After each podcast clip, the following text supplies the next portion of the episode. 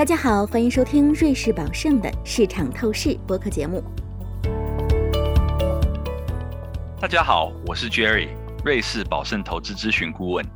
今天与我一起的是我们香港研究部主管及中国策略分析师 Richard 和亚洲区股票投资专家 Grace。 Jerry 你好，大家好。二零二零年初，各国央行为了应对疫情和封城，大幅的放水救经济，但是现在各国央行已经开始将货币政策正常化，这是货币政策有史以来力度最大、速度最快的一轮紧缩。对于经济增长来讲，这无疑不是好事。至于政策紧缩对于经济的影响具体有多大，老实说，现阶段我们还不得而知。但显然，金融市场已经先跌为敬。除此之外，还有中国的形势。中国的动态清零防御政策不仅会影响本国的经济，还会影响全球的供应链。这方面相信 Richard 可以分享更多。是的，就像 Grace 刚讲到的，中国作为世界第二大经济体，防疫政策的影响和波及的范围会远远的超出中国本土。实际上，我们认为中国经济增长放缓是全球需求端面临的重大风险之一。对于货币政策紧缩的问题，我必须说，金融市场现在的艰难局面是多年来首次出现的。其中呢，债券的跌幅几乎达到了 百分之十， 股票是 百分之十五。 有人算下来，这是美国国债市场自一七八八年，也就是两百三十四年以来最糟糕的一个季度。同时呢，标普五百指数录得自一九三九年或是八十三年以来最糟糕的首四个月的表现。一季度股债双杀导致投资组合里的风险分散效应也失去了作用。金融市场显然因为美联储这一波的操作遭遇巨大的回撤，粗略来看，市场的损失可能达到了几十万亿美金，超过了全球经济产出的 百分之十二。 是的，别忘了还有乌克兰战争。战争相关的经济制裁使得能源和粮食的供给减少，大宗商品的价格也随之飙升，在高位徘徊不下。这一切都像乌云一样笼罩在世界的经济前景上。经济衰退不可避免吗？我们现在看到各种矛盾的因素，但总的来说，我们不认为经济正在走向衰退。这当中有几个原因的。首先呢，到目前为止，需求的力量很强，通胀并没有压制需求。而且呢，有大量的数据表明呢，尽管物价一直在上涨，消费却没有明显的走弱。其次的是，就业市场也是热火朝天的，还有企业仍然在继续增加投机。只要这些情况没有消失的话，经济就有支撑，不会在未来几个月下行。因此呢，目前经济衰退的短期风险不大。央行要做的实际上是一个高难度的平衡动作。但总体而言，他们并没有被沃克尔附身，矫枉过正的可能性不大。把经济推入衰退，绝不是央行希望看到的。是的，所以现在我们一方面面临着流动性的迅速缩水，另一方面又是爆表的通胀。如此的市场环境下，投资者该如何构建投资组合呢？我认为在构建投资组合的时候呢，投资人应该要考虑两大的变化。首先，目前地缘政治十分的紧张，相关的政府已经清楚的表态，将利用金融手段去惩罚违规的国家。这就意味着我们需要谨慎的去选择投资的地域范围。这也意味着在特定国家，投资人呢应该完全去了解金融制裁的风险，并愿意承担资本可能被冻结的可能性。其次呢，通胀高烧不退已经不容忽略，资产的实际价值被高通胀侵蚀，所以呢，要在通胀的环境中保护我们的财富，关键是在投资组合当中优先考虑实物资产，而不是名义资产。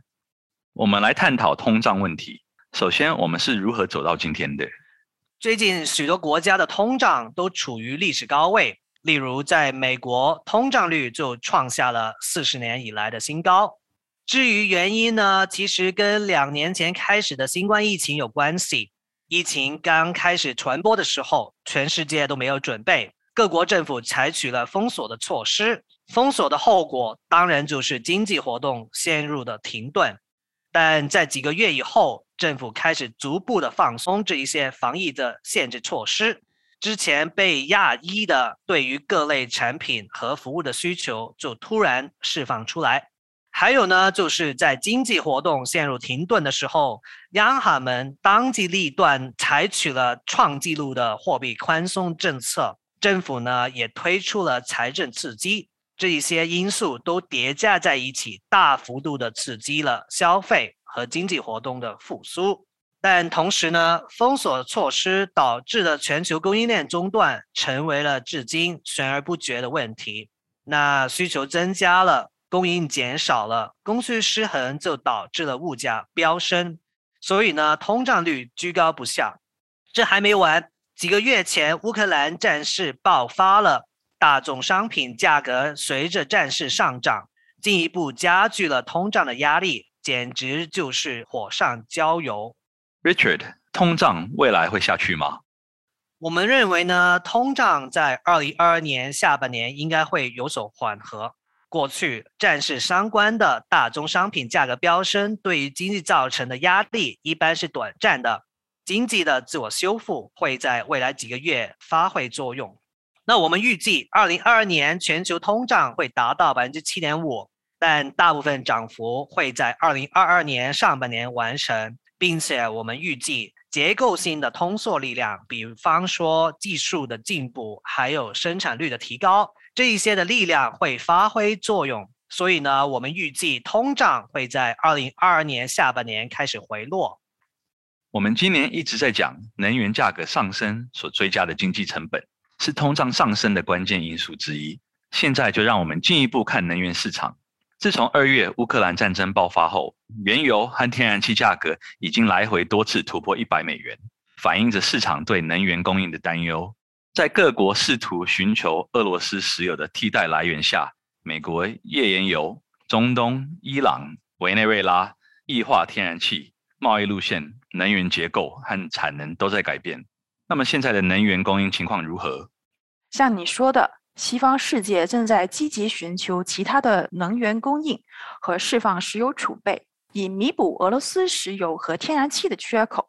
虽然石油和天然气价格已经经历了好几轮大涨，但我们认为此轮能源危机最坏的情况可能已经过去了。当前的高能源价格正刺激着供给端的增产，同时也对消费端产生抑制。世界能源供给和需求暂时的不平衡并非是不可修复的。此外，俄罗斯大部分大宗商品的流动限制实际上并未如最初担心的那样糟糕。你认为油价未来将如何走？地缘政治不确定性看起来会维持很长一段时间，大宗商品的短期波动可能仍然会在短期维持高位。除了短期的不确定性，我们还是认为长期来看，油价会在其他因素的作用下降低，这包括了石油储备释放、新产能增加、高价格破坏了需求，以及暂时风险逆价消弭等。在通胀飙升的大背景下，今年全球债市出现了大档回复。彭博全球综合债券指数自去年见顶以来，截至五月中旬的总回报率已下跌超过 百分之十二， 收益率上行压力很大，投资者该如何应对呢？其实呢，在收益率急剧上升以后，我们认为现在的固收市场开始出现了有吸引力的投资机会。虽然我们预期债券收益率在夏季仍然有可能进一步小幅的攀升，但我们相信随着之前我们说过的利率正常化的快速推进，我们已经熬过了最难受的时刻。另外，信用债的收益率现在看起来很不错，因为目前的信用利差高于长期的平均水平。还有重要一点是，我们预期通胀数据从今年下半年开始会有所回落，这会限制收益率上行的幅度，债券价格在下跌的空间有限。在当前环境下，固收投资可以关注哪些种类的债券呢？在这一种环境下，我们要坚持三个关键原则。首先呢，我们仍然看好中短期的债券，因为债券收益率还会面临一定的上行压力。那在利率上升的环境下，平均久期较短的投资组合对于利率上升的敏感度要低于久期较长的。换句话说，利率上升的时候，久期短的投资组合一般他们的表现会比较好一点点。其次呢，灵活性是关键，这样才能迅速的去适应当前利率跟波动性的双高。最后，谨慎去选择债券还是最重要的，以避免本金的损失。那当然多元化也很重要，这一点是毋庸置疑的。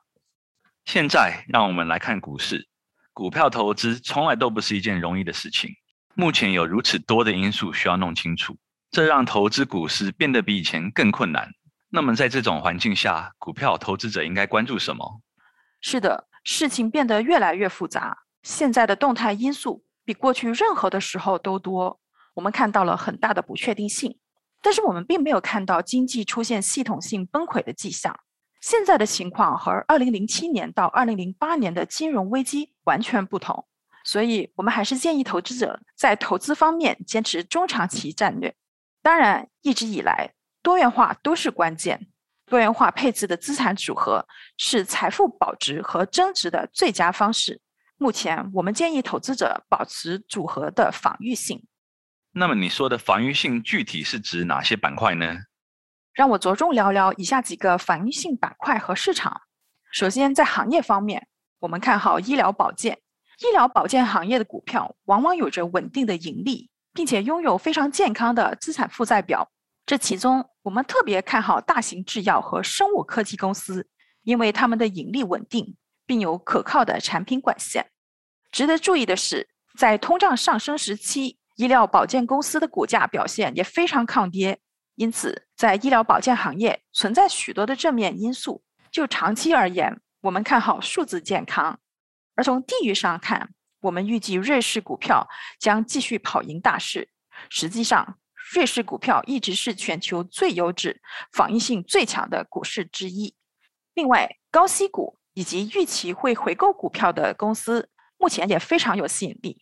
这里还有一点很重要，在通胀居高不下的情况下，具有较高定价能力，能将高成本转嫁给消费者的公司处于最有利的地位，会有不俗的表现。我们认为食品、药品以及个人和家居用品公司有转嫁成本的能力，因此这些产品的需求往往具有较低的弹性，即使价格上涨了，消费者还是会买单的。我们刚刚反复讲保持防御性，那这是否意味着增长股不香呢？也不是这样，准确的说，我们建议在价值股和增长股之间采取杠铃政策，就是两头配置，但是在多元化投资组合中是偏向防御性。说到价值股和增长股，你更偏好哪些板块呢？在价值股中，我们看好金融股。从历史上来看，央行收紧货币政策对抗通胀的时候，通常是对金融业有利的，因为这个行业会受惠于利率上升和收益曲线变陡。一些欧洲金融股的派息率在现在就变得非常有吸引力。另外，我们认为科技股投资的理据依然非常充分，主要是因为这个行业拥有领先于市场的增长率。我们专注于盈利能力强和现金流充足的公司，而且是年初以来，他们的估值已经大幅回调。但当然，我们会避开处于早期发展阶段的技术公司和硬件公司相比，我们更偏好半导体和软件公司。那么 Grace， 你怎么看待新兴市场？其中有哪些我们特别看好的领域吗？和发达市场一样，新兴市场也在努力对抗高通胀和急剧恶化的增长前景。我们也确实看到了一些机会，但是谨慎选择非常重要。我们看好了亚洲地区除中国以外的市场。另外一个值得关注的机会是印度市场，它不仅具有高增长优势，还能提升投资组合的地域多元化。印度经济现在已经变得更加高效，并且在消费和投资方面仍具有长期的增长潜力。现在让我们谈一下货币，先从美元开始吧 Richard，你认为美元的前景如何？由于目前所有的这一些不确定性，美元被视为避险货币，再加上美联储前置式的加息路径，导致了美国跟其他国家之间有利差存在，短期内我们可能会继续看得到美金走强，但是呢，我们认为这同时也意味着随着利差在某个阶段下降或是逆转，并伴随着避险的情绪平复，美元的强势最终会结束。因此呢，我们认为美元可能会在接近年底的时候走弱。那么人民币的情况如何呢？人民币的长期表现历来比较稳定，这主要得益于中国巨大的贸易顺差和宏观政策的稳定性。但由于疫情的影响，我们认为目前中国经济增长短期的确存在一定的不确定性，因此呢，人民币可能会进一步走弱。至少呢，在短期内可能会是这样子。因此呢，我们已经将人民币对美金的三个月目标下调到 六点七零。现在我来为大家总结一下，我们认为通胀会在今年年底缓和。我们也探讨了央行如何收紧货币政策以对抗通胀的问题，但总体而言，我们不认为央行的行动会破坏经济增长。到目前为止，通胀并没有摧毁需求，就业市场还十分火热，公司也在继续投资，所以我们认为短期内经济衰退的风险不大。我们给投资者的主要建议是保持投资，但要保持投资组合的防御性。我们交流了关于货币、固定收益、股票和大宗商品的主要观点。在这次讨论的最后，让我们再来问一个关于长期投资的问题。 Grace， 你认为目前具体有哪些长期趋势具有吸引力？就我们的新世纪思维长期投资主题而言，我们将专注于清洁能源、未来出行和循环经济这三个主题。看好清洁能源的原因是，政府在积极推动可再生能源市场的发展，他们的目标是加速向清洁能源的转型。关于未来出行，我们认为电动汽车取代传统的内燃机汽车，实际上只是一个时间的问题，而不是会不会的问题。而专注于循环经济主题，只是因为人类已经越来越意识到回收、利用、循环以及充分利用我们所有的可用资源是多么的必要。非常感谢二位今天的分享，也谢谢大家的收听，我们下次再见。感谢您收听瑞士宝盛的市场透视。如果您喜欢本期内容，可以通过 Apple Podcast 订阅，随时随地收听我们的节目。欢迎访问 double u double u double u dot julius py dot com 进一步了解瑞士宝盛、我们的团队以及我们的最新观点。我们将在下一期节目中为您呈现崭新内容，欢迎当时收听。以下内容为节目免责声明，本节目中所述信息与观点属营销资料，并非独立金融或投资研究成果。本节目内容仅供参考，并不构成经由或代表瑞士宝盛发出的买卖任何证券、证券相关衍生工具及其他产品，或参与任何司法管辖内的特定交易的邀约、推荐或邀请。对因使用本节目内容而导致的任何损失，瑞士宝盛不承担任何责任。请访问 double u double u double u dot julius py dot com slash legal slash podcast 了解更多重要法律信息。